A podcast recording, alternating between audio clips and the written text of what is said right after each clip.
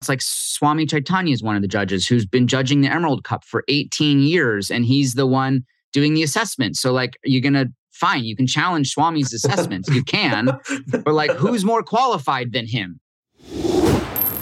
This is The Dime. Dive into the cannabis and hemp industry through trends, insights, predictions, and tangents. What's up, guys? Welcome back to another episode of The Dime. I'm Bryan Fields, and with me, as always, is Kellan Finney. And this week, we've got a super special guest, Max Simon, CEO of Greenflower. Max, thanks for taking the time. How you doing today? Good to be with you guys. Looking forward to this. Yeah, looking forward to diving in. Kellan, how are you doing? I'm doing really well. Looking forward to chatting about uh, education. I think it's a really important topic, and it's it's needed uh, for the industry. How are you, Bryan? I'm doing well. It's desperately needed this industry. And Max, for the record, I know you are located in California, but I know your team is distributed across the United States. So I don't know if we can put that one up for the West Coast. What do you think, Kellan? I think it's a West Coast, right? Yeah. Incorporated in California. Yeah, I guess that's fair. We'll, we'll give Max on the West Coast. So Max, for our listeners that are unfamiliar with you, can you give it a little background about yourself? Yeah, personally, I've been a long time can- medical cannabis patient. I u- use it daily for ADHD, and it's actually very regimented for me. So it's a it's a medicine that I use very methodically and have for a long time. Um, and my my personal background, I should say, my career background is all, all in digital education. I um I spent nine years building Deepak Chopra's business, which was a, a, an education business around mind body medicine and yoga and meditation. We were able to, you know, tr- train th- thousands and thousands of meditation teachers and kind of mainstream many of these mind body medicine principles into the world. Um, and have then was a serial entrepreneur after that. Did many different businesses um, over the years, and then found my way to the cannabis industry in 20- 13, where I was one of the first consultants of a vape pen company here in California. And that opened my eyes to the fact that this industry was just going to be an enormous uh, enormous industry that had so much potential and you know nobody really knew the realities of it um, there was just all the stigma and, and the bs and so i realized from my background we were going to need you know well educated well trained people and and over the years greenflower has stepped up to kind of fill that need.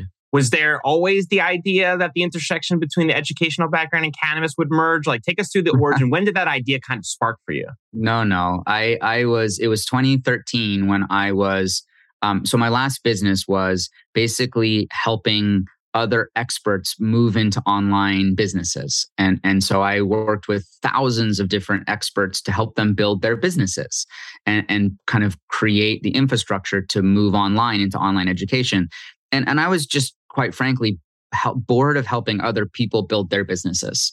You know, even though it was a successful business, I got tired of helping other people. So I was really looking for like, okay, what's the next thing that I specifically want to build? And that's when I got this cannabis consulting gig which you know was so interesting to me because I was a personal consumer for all these years, but just didn't didn't know a damn thing about the, this kind of legal industry that was developing it. But in doing this consulting gig in 2013 in California, I just saw man, you know, this is an absolutely miraculous plant and an industry that'll be way bigger than people are anticipating it. And with my background in education, you know, people are going to need to understand. They need some some credibility and some trust to to be able to participate in this sector. So that's that's what brought us to Greenflower. Was there any like one moment where you were doing that consulting gig where you were like, wow, this is exactly where education needs to be brought into this space when you're looking at those manufacturers back in California? I mean, truth be told, even back then, it was more just seeing the writing on the wall for how big the industry was going to be. Um, and, and so I got initially excited, not so much by the the the mission more by the business opportunity early on. And i just said you know i was very early in mind body medicine and spirituality and we built an enormous industry or enormous business you know being the the the credibility source the the trusted source of information. And so it started off very entrepreneurial to me but in the in the very beginning we started to you know really interview the doctors and interview the scientists and interview the cultivators and that's when i realized wow this is so much more complex sophisticated there's so much more to learn than anybody has any clue of. And that's what really helped me realize the importance of the education side is it's not just a, a great business opportunity it's that this is really complex and, and misunderstood and we really need to do a good job of educating people to to um, lift up the industry.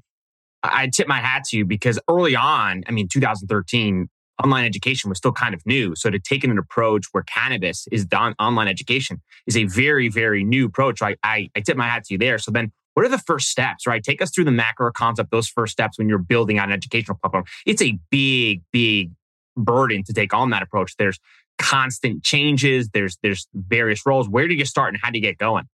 And, and, to answer that question, I'll say, you know, Greenflower has zigzagged a lot over the years. And, and I would say that from 2014, when we founded the company, really up until 2018, um, we really tried a bunch of stuff, right? We tried stuff. And so we tried stuff from doing, you know, I produced the first cannabis health summit online, which had like 30,000 people attend to it. It was nuts, you know, an enormous reach. Um, so we did, you know, online summits in, in different capacities. I did the Cannabis Health Summit, the Cannabis Business Summit, the Cannabis Entrepreneur Summit, the CBD Summit, you know, so we did like these online educational forums. We produced a lot of kind of short form content um, where you were, you know, sitting down with experts and talking to them about different content or different subjects in the industry. So we did like a lot of random stuff. Um, and some of it stuck, some of it didn't stick. Some of it was exciting and some of it was just a total dud. But really, it was like 20, like I said, around kind of 2018 when I started to realize like, okay, the, the professional education side of this where you're training people to be professionals and succeed in the industry is where we were finding business traction and why, where we were finding kind of that that product to market fit. And so we started to double down into building you know really professional based education programs around that time. And and that's when the business really started to gain its level of traction that it has today.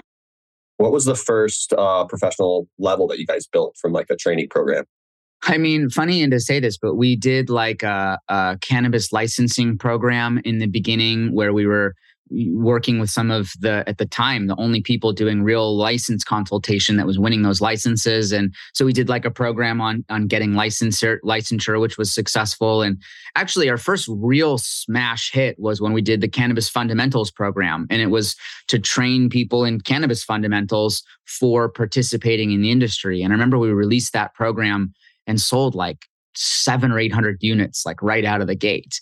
And that was when we really realized like, oh, that's, you know, that's, that's working better than anything we've done to date. is there a certain demographic that kind of tends towards this? Is it, is it the older generation? Is the younger generation? Like cannabis is all over. Is there a certain generation that tends to, to spew one way? Well, so that's a great question. And I, and I, think it probably is best answered by how the business has developed because there are definitely people that skew to different stuff. So today, the business has these three limbs. One limb is that we um, partner with colleges and universities to power their cannabis programs um, through the continuing education department, meaning it's through the kind of workforce development department where lots of those people are tend to be um, over 30 and in fact over 40 is usually the medium. They're people that come from other professions or other industries but now they're looking to get into cannabis. And so the the, the college and university channel serves that market you know the older kind of job seeker who's trying to transition into this industry from existing experience or existing background in other spaces um, and we're finding a lot of traction in that space. You know, then we have Ganjier, which is our cannabis sommelier program, and that program tends to attract hardcore cannabis lovers. I mean, at the end of the day, and, and it's split between people that are in the industry already and working in all sorts of roles. I mean, we have people in retail and cultivation and management, and all the way up to the CEOs um, you know, and, and, then the other half of the people is people that have been smoking for 30 years and now they're looking to have something that validates their level of, of understanding and knowledge about, you know, the sophisticated elements of cannabis, the more nuanced connoisseur elements of cannabis. um, so that program appeals to that. And then we have the third limb of the business that is becoming the training backbone of the cannabis operators themselves, meaning we're training their employees.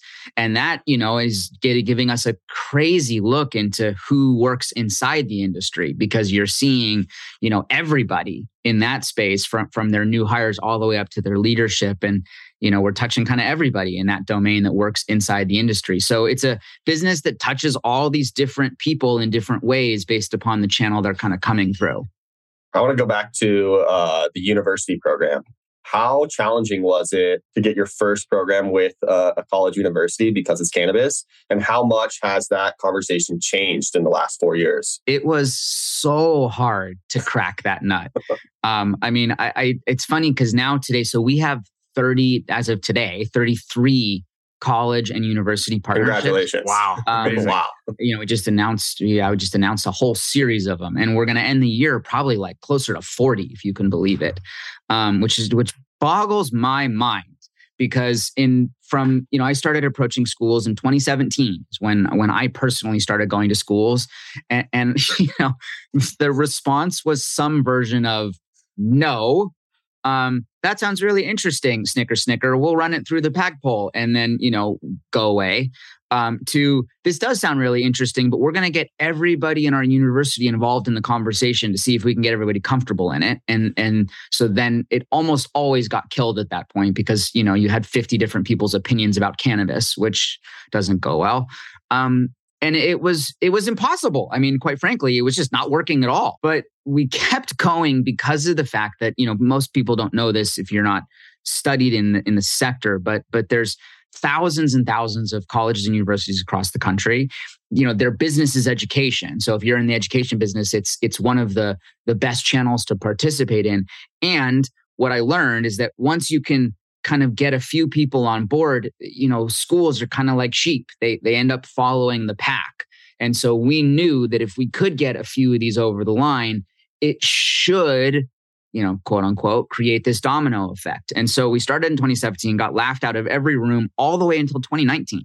Um, years of approaching schools and going through this process and getting really like we got really really close with one school and then the president at signature canned it was like ah, heartbreaking, you know, and our, especially being our first one.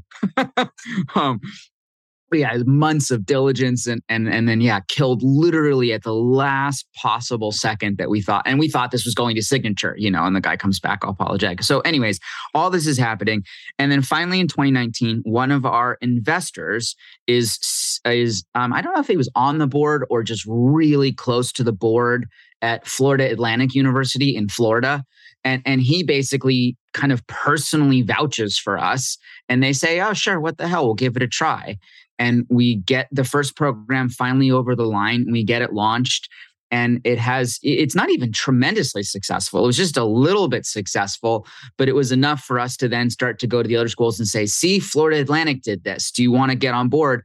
And it's true. All it just started going yes yes yes yes yes. Um, and then particularly covid really helped us because here comes COVID. All of a sudden, all these schools are in total disruption mode. None of them are prepared to switch everything online. They're all worried about their budgets, and cannabis is deemed essential. And so it has this kind of boost in a, a you know a stigma standpoint that makes them feel okay. And so we went from t- two, or uh, I guess we were just at we'd signed to maybe three schools before COVID started, and now we're at 30, 32 or 33, you know, here in 2022. So it's been a, a crazy few years of building since that time.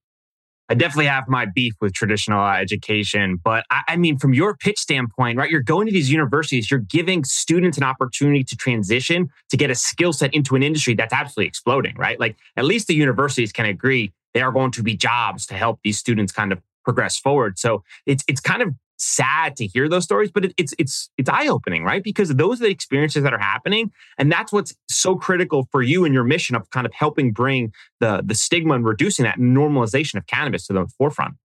And and you know, I have the same beef with higher education. Um, I hated college. I hated it. I literally hated the academic infrastructure of college because it was a waste of time and I was studying and being forced to do all this other stuff. But where we found a, an amazing niche, which has totally reinvigorated my belief in it, is you know these continuing education programs are like focused credentials that are shorter and more um, focused on on skills and and workforce development needs. And so, you know, we love operating in this university pseudo system. You know, we're not an undergraduate program. We're not in these degree programs. They're not these huge, lengthy time processes. They're shorter, skills based workforce development programs. And and as a result of that, we're just seeing all the stuff the, the stories of students saying i came to this i didn't know much i took the programs i now know cannabis i was able to take this and parlay it into a job you know it's short and tight and i could do it on my own and so I really love this continuing education environment because it it's focused, it's tight, it's cheaper, it's faster, but it actually is very, very skills based, kind of workforce development based. So it's kind of reinvigorated my love for higher education being in this little tiny silo that exists within that universe. I mean, yeah. it's also like a rare gem too for universities because you're providing a solution for kids that want to get in the industry and now they have the ability to gain the skills to actually be successful in the industry. Yeah, exactly. Let's talk about some of those skills. Uh, I know you've got some announcements coming up. We'd love to hear kind of what they can gain from the program. Yeah. So the the, the programs that are uh, you know just about to come out that are actually not even through the universities. To be clear, um, it's not true. Some of the community colleges are offering some of these programs, but you know the cannabis industry is such a complex place. And, as somebody who's now been here long enough to understand all the channels, you realize that there is so much to learn about this industry and how it operates and how it works. And where we've been finding kind of greater and greater levels of success is getting more and more narrow in terms of what you're training people around. And so we have these three programs that are built by the, the GF Institute, which is a and actually a, a, another part of the business, but it's the part of the business that that is um, about developing standards. And so we we gathered together 40 cannabis operators that had collectively 25,000 employees in the space, and we worked with them to create these kind of shorter credential programs that are designed to be a baseline level of proficiency for that sector. So we have three sectors. We have the dispensary associate program, the cultivation technician program, and the manufacturing agent program, because we have found, quite frankly, the most amount of people that are getting hired and are coming into the industry are coming into work at retail, work in cultivation, or work in the, the manufacturing and the brand building process. So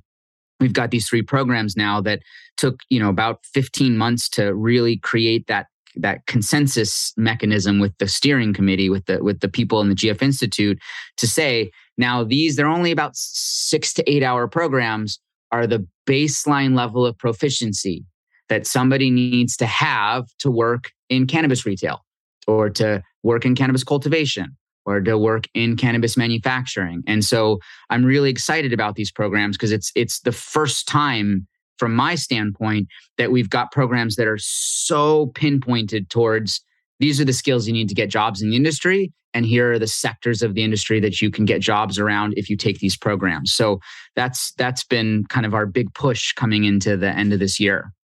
Were they 101 level classes to clarify? And are are there any differences from like a state by state standpoint?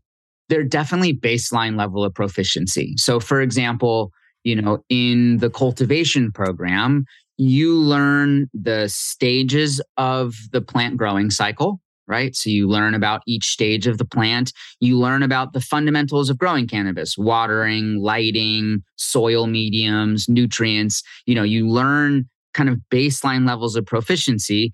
Um, and then you learn about, you know, uh, harvesting and processing and curing and storage. Um, because in the cultivation process, that's everything that happens, right? From seed to harvest, basically, seed to production. But as I'm saying is, you know, we've learned this is baseline level of proficiency. But I'm willing to bet you that 99% of people that would listen to this podcast actually doesn't even have that baseline level of proficiency. They don't know all those stages of the cycles. They don't understand what nutrients do. They don't understand the harvesting, you know. And so as simple and foundational as they are, everybody that goes through these programs learns a ton because nobody really has had proper education to be in this space unless they've learned on the job. And, even then, you know, questionable how uh, how uh, comprehensive that learning really is. Yeah, so each program's very, very different. Was there one that was a little more challenging to put together than the other ones? I mean, the manufacturing program is so cool. The manufacturing program goes through each extraction methodology. So you really like understand ethanol versus CO2 versus solventless base because, you know, that's how the products are being made. So, so you, we had to find the experts to, to walk us through each of these extraction processes. And then we went through each cannabis product type, um, you know, vape pens, f- flower and pre rolls, um, you know, kind of everything. And, and you walk through the manufacturing process that can be used to make these products. And, and so it was very technical. I think that's my point. It was a very technical based program.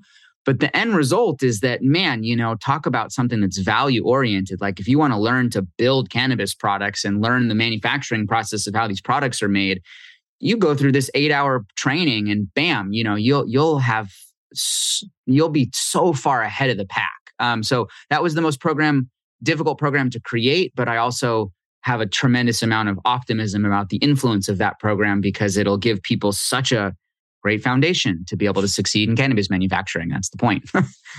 How has the response been with, let's say, large operators in the space? Obviously, some of these MSOs are scaling incredibly fast, and having a resource like yours in order to bring credentialed employees is probably making a massive difference. How's been the response from them? Well, so I'd like to answer that in a few phases. You know, we've been talking to a lot of these operators for many years, um, especially the big guys. And um, I can tell you that only this year, and I mean, I'm afraid to say this, but only like really the second half of the year, as everybody's gotten the, you know, the living heck kicked out of them, have these operators started to say to themselves, you know, we really should probably do more for our people. I, I don't know how else to say that, but there's been a, a, a pretty noticeable tonality shift that has taken place this year from the operators. And, and I'm grateful to say, just like with the schools, after all these years of feeling like we were kind of hitting a, a wall talking to these people about training and educating their people, this year has had a seismic shift in that. And, and we've had, you know, literally some of the largest operators sign on to now get their whole entire company certified through these programs. Um, and so that's, I'm grateful to say, is a bit a very new development that has happened really in the second half of this year um, that I'm grateful for. And I think, again, it goes back to the very simple explanation that a lot of these operators have realized they can't just keep blindly funding their operations, you know, forever. And so they've got to get their costs and their culture under control. And, and that's, you know, a lot of times about your people and about making sure your people have the education and training and, you know, guidance they need to be successful. So there's been a, a grateful sea change just recently after lots of years of feeling like this was not going to work.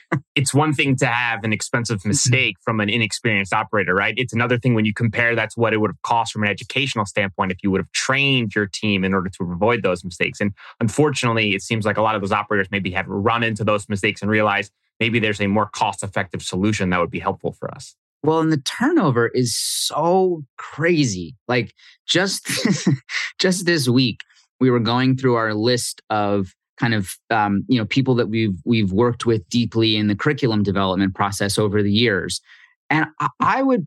I mean, this is probably a little over far reach, but I would say that somewhere north of, nor definitely north of fifty percent, maybe even north of seventy five percent, weren't at the same company they were at when we did the process. you know, it was like so many, you know, and this is like the CEO level down. I mean, I couldn't tell you how many of these groups I went to, and I was like, oh, Jesus, there's the CEO's not there anymore. Oh man, CEO's not there anymore. Like over and over and over again, I was seeing this happen. So I think the real issue that we're tackling is the turnover issue is so expensive. The turnover issue, and you know, we are so deeply embedded with these HR groups. We know that you know the cost to recruit people to interview people to hire people to train people you know to provide all the infrastructure. It's expensive. It's really expensive. And i think that for whatever reason and i don't understand it these cannabis companies just kind of turned a blind eye to the fact that their turnover was what it was and high as it was and expensive as it was, was. but now in this environment they're saying we can't can't do that and so, quite frankly, even just providing training pathways that people have to go through over the series of a few months will extend the shelf life of employees. And even at that like very baseline level of business, it's like if you can get another few months out of your employees, the programs pay for themselves. Don't f- forget about the culture boost. Forget about the more effectiveness of your team, the better results that they get. This will pay for itself. And that's what's being proven out now through all these operators coming on board. But boy, it's taken us years to get that message to get through. Why do you think it took so long for the message to get through? I mean, I really think that a, a lot of the, the, the cannabis operators that are more than a ten person shop, right? Because the truth is, there's there's a you know a huge portion of our market that's I mean maybe not ten, but you know sub twenty, sub thirty people, small groups, and and those people actually do tend to treat their employees better and they do tend to be more caring and they do tend to embrace training more and that whole thing. The problem is is that that you know the industry also has this whole other bucket of people that are super well funded and and are have money and have the business background and i just feel like they that group of people definitely felt like money was always going to be there so so they didn't have to take this seriously and also we're so intertwined in the expansion plans the licensing and all the other stuff that it was just kind of an afterthought and when you you know, when you brought it up, it was just kind of like, you know, on my list of priorities, I'm not going to make that a big priority. And I just feel like, quite frankly, it's just caught up to them. And now that they can't, their money's dried up and the turnover is an issue and it's very expensive. And they are forced now to take this seriously because they're bleeding, you know, they're bleeding and you kind of can't, can't ignore it. No, it's it's perfectly said. I think there's so many reasons why they they wanted to do it, but just didn't prioritize it. And then when they didn't have the type of capital that they had because they were burning cash incredibly fast, they all had to look inwards. And the easiest way to do that is be like, all right, well, let's stop having to to hire new people on a regular basis. Let's extend that that month to month standpoint. And like you said, Max, like if they stay an extra two or three months and it pays for itself, plus we have trained employees, it's a win win for all. I guess my question to you is hypothetically, have you had any conversations with the government in regards to helping kind of lift the industry as a whole? Yeah, I mean, we we first off, one of the things that Green Flower's done is um, there is training requirements in many states. You know, many different states around the country has whether it's retail training requirements or um, there's food safety training requirements.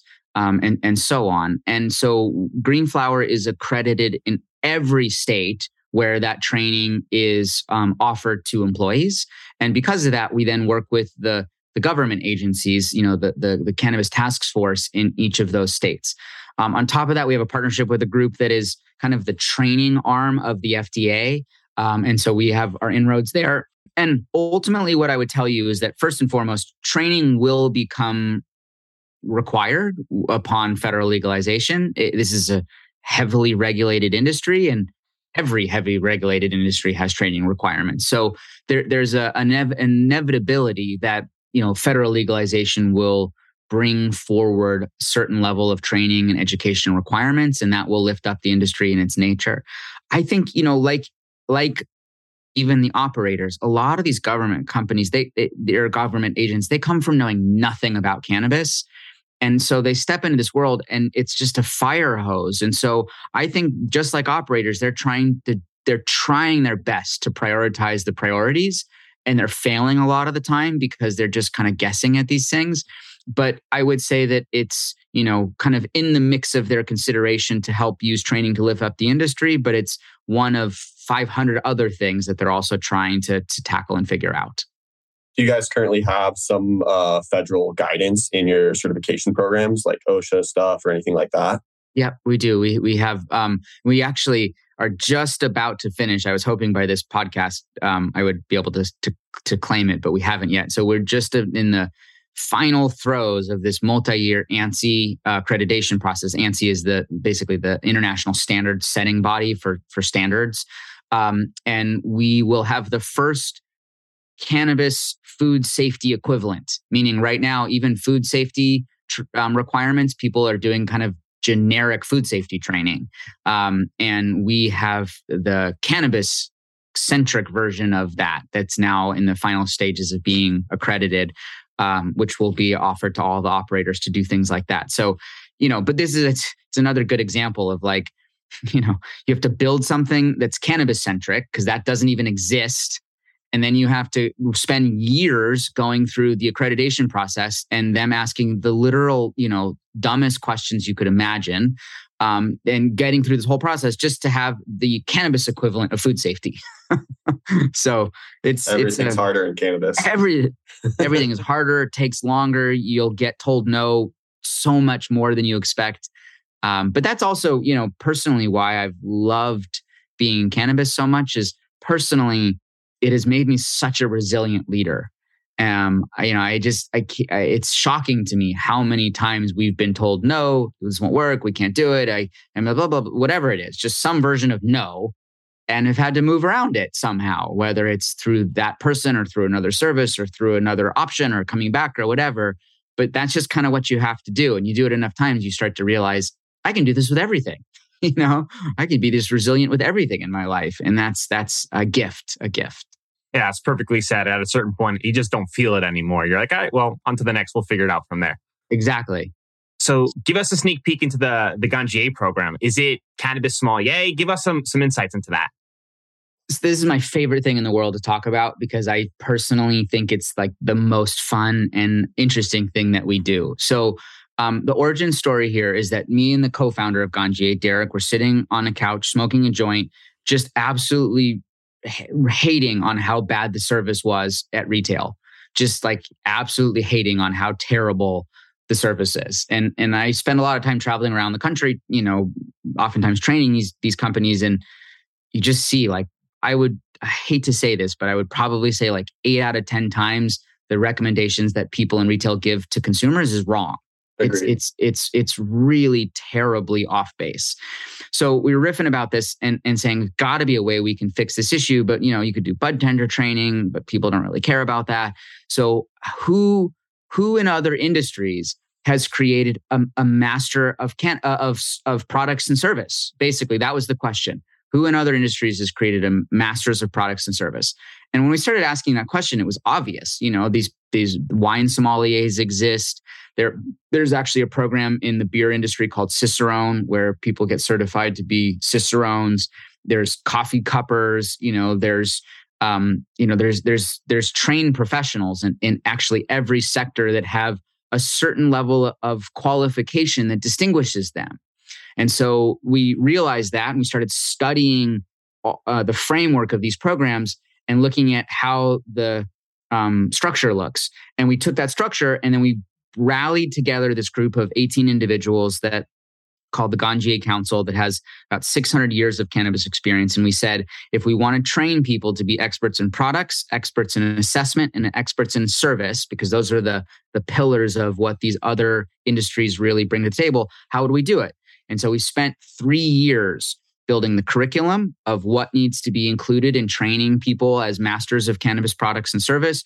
We built this Ganjier systematic assessment protocol, which is basically a, a, a methodology for assessing cannabis using um, you know aroma, flavor, experience, and the, the the visual, the appearance of it. Um, and then we built the app to be able to walk people through it. We built this live curriculum so that we could train people on these assessment methodologies to develop their palates and understand how to recognize aromas and flavors and understand, you know, what good looks like and what doesn't. And then we we bought a campus in Humboldt. We we got this 250 acre campus in Humboldt where now people can come into on a monthly basis and do this training. And so we spent almost it was almost three years two and a half years building the, the just the infrastructure of it the training online programs the curriculums the apps all that other stuff. Launched it in the beginning of 2021 the whole year's program sold out in three weeks the first year. Um, and so we sold the whole thing out in the first month and then spent the year putting people through it right? And and it was incredibly eye-opening because you know we had to create an examination process to validate if people could pass this criteria and then we had lots of people fail the exams and it was this like big dramatic thing and and still to this day a third of the people that take those exams still even with all the things we do still fail them um, it's it's a difficult thing to get through but you know you go through this whole process in year one it works it's emotional but you know it works and then we i know from building these educational programs you, you have to just kind of year two is really where the rubber meets the road because you can make anything sound appealing and sexy out of the gate and, and then you need to see if it holds weight And fortunately, we, we sold out year two as well. And so we've been certifying everybody through year two this year. We've really got the processes dialed in. And, and now we've got 165 certified Ganjiers out in the community, people that have gone through and gotten certified. Um, and they're you know doing everything from like i said we've got ceos and lawyers and researchers all the way to people that are now running retail management or running product development of of a lot of these these growing companies. So it's been this amazing process where you just get to absolutely geek out on all things cannabis and then study by practicing assessing cannabis and you know really learning the smells the aromas the flavors and how those translates to the effects. And so it's such a it's an amazingly cool process where you get so intimately connected to the plant. And in that process, you really learn how to communicate to other people about all the nuances that make cannabis what it is. So, with the wine sommeliers, it, I, isn't there a massive fail rate? Like, that's a really, really challenging program to get through as well, right? So, how do you balance launching a program and having individuals pay for it and then knowing that it needs to be uh, tough enough to create a, a high quality individual, but also not fail everyone. Like that sounds like a really challenging balance. It's really emotional. I mean, I'll tell you still to this day, you know, we run these events every month and, and right now, uh, still a third of the people fail every month. Um, and, and it's, it's heartbreaking and it leads to a ton of emotion. But again, you know, you, there's a, um, I've been building education programs long enough to know a few things. You know, one is um, it's all about the vision of what you're trying to do. And the vision of Ganjier is that we're still certifying people in 100 years. That was the the vision that we created that no matter what happens to the rest of the business, you know, we want Ganjiers to be still certifying professionals in 100 years. And and because of that long-term thinking, you really start to build foundational things with a lot of scrutiny. You know, so you do less, but you do those things really, really accurately and really, really well. And so, you know, we've communicated to all the Ganjier students like, you know, we're building this to be rigorous. There, there's this is a, a no bullshit examination process. You know, you're not going to just show up and pass. You have to study and you have to learn and and you have to show up prepared. And then we hold to that. You know, we've got a nice tight criteria for the exam where you you know the the multiple choice part of it you can only miss 10, 10 out of the 100 the service exam you have you have to hit all the service points that we've mapped out in the ganjier protocols and if you don't hit all those points all of them you fail the service exam. And then you have to do this assessment exam where you fall with you have to fall within a one point radius of the assessment on on you know either side. So you know if you judge it as 6.5 it has to either be a 5.5 or 7.5 you know within that that range basically to pass. So we defined all the criteria and we put people through it. And in the beginning lots of people were failing and it was terribly painful. Um, but we had to just you know acknowledge this is the process of building this 100 year thing.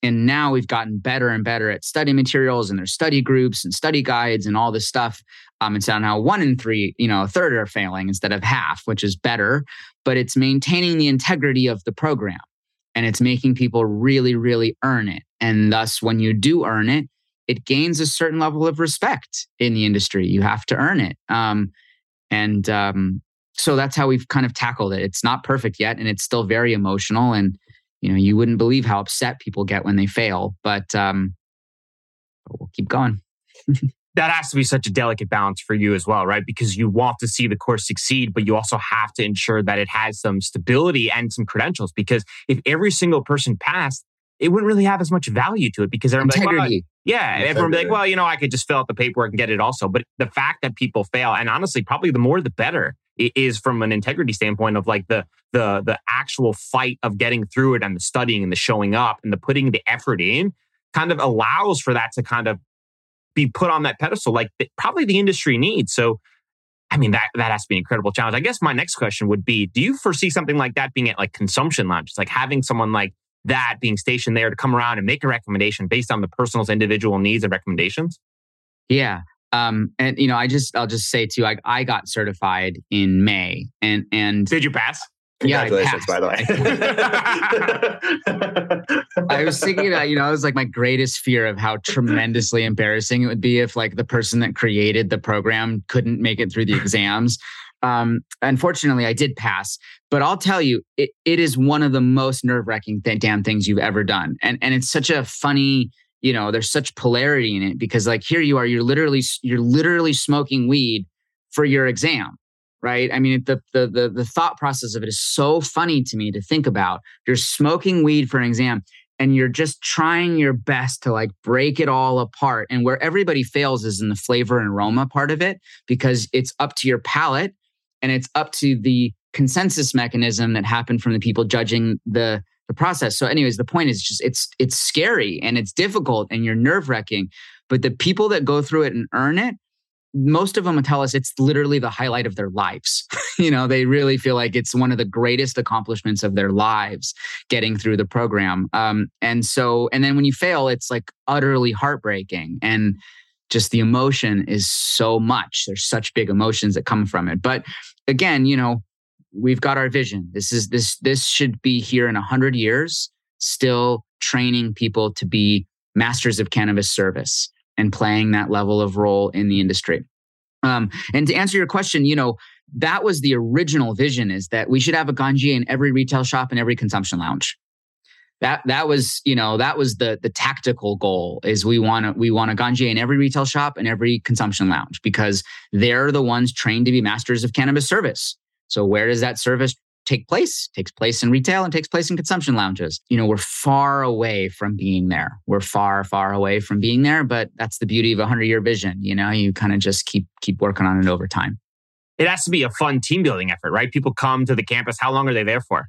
Two days, two full days, um, and it's they're packed. You start at nine, and oftentimes they'll go till like ten o'clock at night, just geeking out. I mean, it's like the geekiest cannabis thing you've ever done. You're like opening it up, and you're looking at it through the jeweler's loupe and you're smelling, and you're picking out the aromas. But but to people like me who love cannabis, who love everything about cannabis, it's it's the thrill of a lifetime because you really and the thing that's so cool for me is and this was the thesis of the program is once you go through it you can smell something and you can tell people the quality of that you can tell people the direction of what the effect profile will be. You can tell people how much they should consume of it based upon the, the properties of it to get the ideal effect. Like you can get really sophisticated and accurate with how you provide that level of guidance to people and it's cool that it works you know i mean at the end of the day that's the point is that that people become real true masters of cannabis service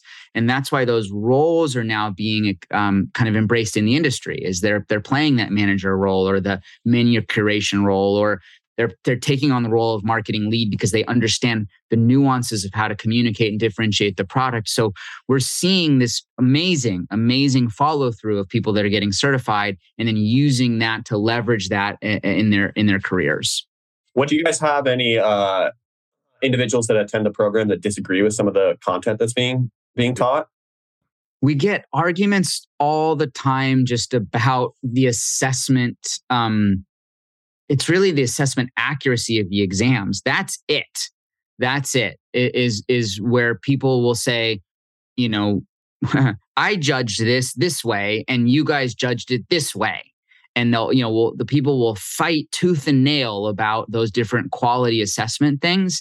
And it's really tricky. I mean, you know, it's really a tricky thing because although the instructors are truly the most experienced cannabis people pro- on earth. I mean, there's not a, a large group of people that have been doing this for 10, 20 years in the legacy space or in Prop 215 environment in California, and then have also transitioned to being such major players in the legal space. Because that's the thing. It's it's you have to hold both things in cannabis. You have to hold the love, the culture, and the legacy and all that stuff and the fact that we're in a newly regulated legal market that's a totally different environment. So, so these 18 people are all coming from that legacy background, but participating in this space. And, you know, it's like Swami Chaitanya is one of the judges who's been judging the Emerald Cup for 18 years, and he's the one doing the assessment. So, like, are you're going to fine, you can challenge Swami's assessments. you can, but like, who's more qualified than him? You know what I mean? Like, there's a certain point when you just got to say, like, these are the people that know their shit. So, you know, we we kind of try our best to just like let the reality of the program speak for itself. But yeah, people argue about the assessment criteria all the time. It's a good question, though, Kellan. what is one factor statistic about creating an educational ecosystem that would shock the cannabis industry? That it's so freaking difficult and it takes so much time to get the consensus of what's really supposed to be included. Um, you know, the the thing that's fascinating is cannabis is a, a, an industry full of people with huge egos that have no right to have those egos. Um, that that's it. they don't they don't have the right. And and quite frankly, the higher up you go from people that that have been in the space, the, the more they know they don't they don't know everything. But you have this enormous flood of people coming in that come from other sectors or come from other industries and they they just they think they know what good education looks like. They think they know what should go on the program. They think they but the truth is they don't know. and it takes a really long time, a really long time to kind of develop these programs. So I guess yeah, that's that's the the point. It just takes forever to do this the, the right way. 20 years from now, we will look back and say, I can't believe we did that. That is barbaric. Why did we do that in the cannabis industry? What is that? Oh, it's cannabis only being sold in this ultra restricted, ultra limited way. You know, I mean, cannabis won't stay there forever because um, it doesn't deserve to be isolated in this you know, iron cage of only limited to this thing. Like we don't do that to pretty much anything. I mean, I guess there's some things we do, but um, so can yeah, cannabis will be sold everywhere. Cannabis will be sold and consumed everywhere, and we'll look back and go, why why were we so afraid of this thing? That's so stupid. Before we do predictions, we ask all of our guests if you could sum up your experience in a main takeaway or lesson learned to pass on to the next generation. What would it be? Building resilience is an amazingly valuable and important skill. And in certain places, it's the most important thing you need to cultivate to succeed. And, and I think that's just what cannabis has taught me is just there, you will in this space get no's for many months sometimes in the beginning. Doesn't really matter what it is. Going to schools, you know, it took us a year and a half to get a, a payment provider to accept us to offer financing for our students. You know we just signed a text messaging service that took us five months to find because we were told no by 25 people you know? And and so there's there's there's beauty in the no's. There's beauty in in the rejections because if you can just say okay no problem and then keep working on it and keep trusting that you'll find a solution you learn that you do. You learn that you do find those solutions and you do find workarounds and you can make it through. I have this um, that's saying that everyone can succeed at everything. It's just that everybody gives up too soon. That's how I say it. Everybody can succeed at anything. It's just that everybody gives up too soon. And, and that's the lesson of the cannabis industry is that we're still dealing with tremendous challenges and things, but we're not giving up. And thus we're succeeding. We're continuing to drive things forward. So I really feel resilience is the name of the game, especially in this sector. that was awesome. I love that. I appreciate you sharing that. All right, prediction time. Education can change stigma. Max, what specific part of education can help with the normalization for the mainstream for the cannabis industry? Oh, gosh. Well, I think it's important for people to understand the endocannabinoid system for the simple fact that the biggest public narrative around cannabis is, um, you know, I hope it's not too bad for you, basically, right? I hope this isn't, I will tolerate this, the, the public, you know, the public policy narrative, a lot of these kind of mainstream things. It's like, well, I guess this is something to tolerate. But the, the endocannabinoid system and all the science around it and how it works demonstrates that, that actually the exact opposite is the truth that cannabis is a life saving, life giving supplement that feeds our um, our system in a way that literally nothing else on planet Earth can do. And so we need to help people understand it's not that this is not bad for you. It's that that done consciously and and in the right way, this is good for you. and that that's a, a you know a message that is definitely not well received currently because people are still just trying to get used to tolerating this as an alcohol substitute, you know, and it's a shame. That's a shame. Kellan. I'm going to piggyback on what Max said. And I think that uh, once the endocannabinoid system is actually taught in medical school, I think that is going to be a big one, right? Because I'm just going to rest my case there. I think we've talked about it enough on the show, but uh, I think once it gets taught in medical schools and doctors start to learn about it as part of their degrees, then it's become standard knowledge. How all the cannabinoids interact with the human body from a medicinal standpoint will become more public, and it'll just help provide comfort for everyone who's scared of the plant because they're just scared because they don't know. Yeah, and you know, I mean, I've been using cannabis a long time, and and it wasn't until Green Flower that I started to realize this is my medicine and I'm going to use it actually in the same way I use all my medicines. My green drinks is I mm-hmm. take it the same dose at the same times in the same measured ways and I do it every single day and and it it is my you know it is the reason I've gotten my ADHD under control. It's it's it's so tied to a direct benefit to me personally. And so I think, you know, when you really start to look at it, you realize that lots of us individuals are actually still carrying stigma. We're, we're still a little like we do it, but we're a little concerned about it, or we consume cannabis, but we feel a little embarrassed by it, or we kind of just think about it like we're getting high and, and so be it, not necessarily looking at it from a medicinal wellness standpoint. And I think personally going through this journey of being educated and then realizing I was holding so much stigma around this and dropping that to be able to do this with such consistency. I, you know, I take my cannabis twice a day, every same time every day, very measured doses, and that's been life changing for me. Absolutely, utterly life changing. But to have somebody like me who's been consuming for so long, is in the industry, and then still needs to go through this shedding layer, this like stigma dropping layer, this shame dropping layer to get to a place where I'm like, yeah, I'm using this every day because this is good for me. You know, this is a benefit to my life. Take taking a long time, so we're, we're we got some work to do. I, I, think it's also important to remember that it's not one size fits all, right? Like the same product you take for certain situations is not the same one you take for a relax or to help you sleep. And I think that's the massive take home message that I really want people to realize is that there's different products for different situations. And it's not going to be the first product you buy is going to be the best one for you. It's going to take a guest test and revise. And it starts with understanding, you know, what your body likes and educating yourself on the differences of the plant. I always say that if um, if cannabis's history was wiped away, right? All this last 80 years of stigma and war on drugs and all this other stuff. And and then today, you know, s- some scientists walked in and discovered this plant and then brought it to the lab and started researching it. It would be celebrated as the single greatest medical discovery of the 21st century. It would be like, wait, wait, wait, wait. So you're telling me this plant helps me sleep, helps me relax, helps me be creative, helps me connect to spirituality, can, can have measurable effects on cancer, can have measurable effects on depression, measurable effects on anxiety, you know, measurable effects on spasticity, measurable effects on epilepsy. I mean, you really start to go down to it, you realize it's it's the most, you know, it's one of the most incredible plants that exists on planet Earth. It's just that we've got this huge backlog of nonsense shadowing and coloring it.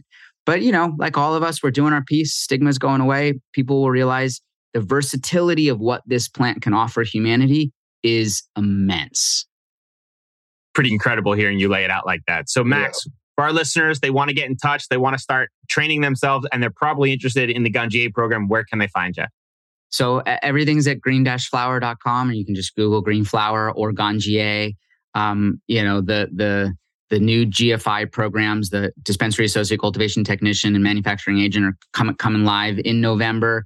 And Ganjier is opening for our 2023 class in November. So it's a good good time to be here. And uh, yeah, you should go check it out now. Is if history repeats itself, Ganjier won't won't be available for too long until next year, and uh, the GFI programs will will be available. Awesome. We will link them up in the show notes. Thanks for taking the time. This was yeah. fun. Thank you. This is great, guys. Thanks so much.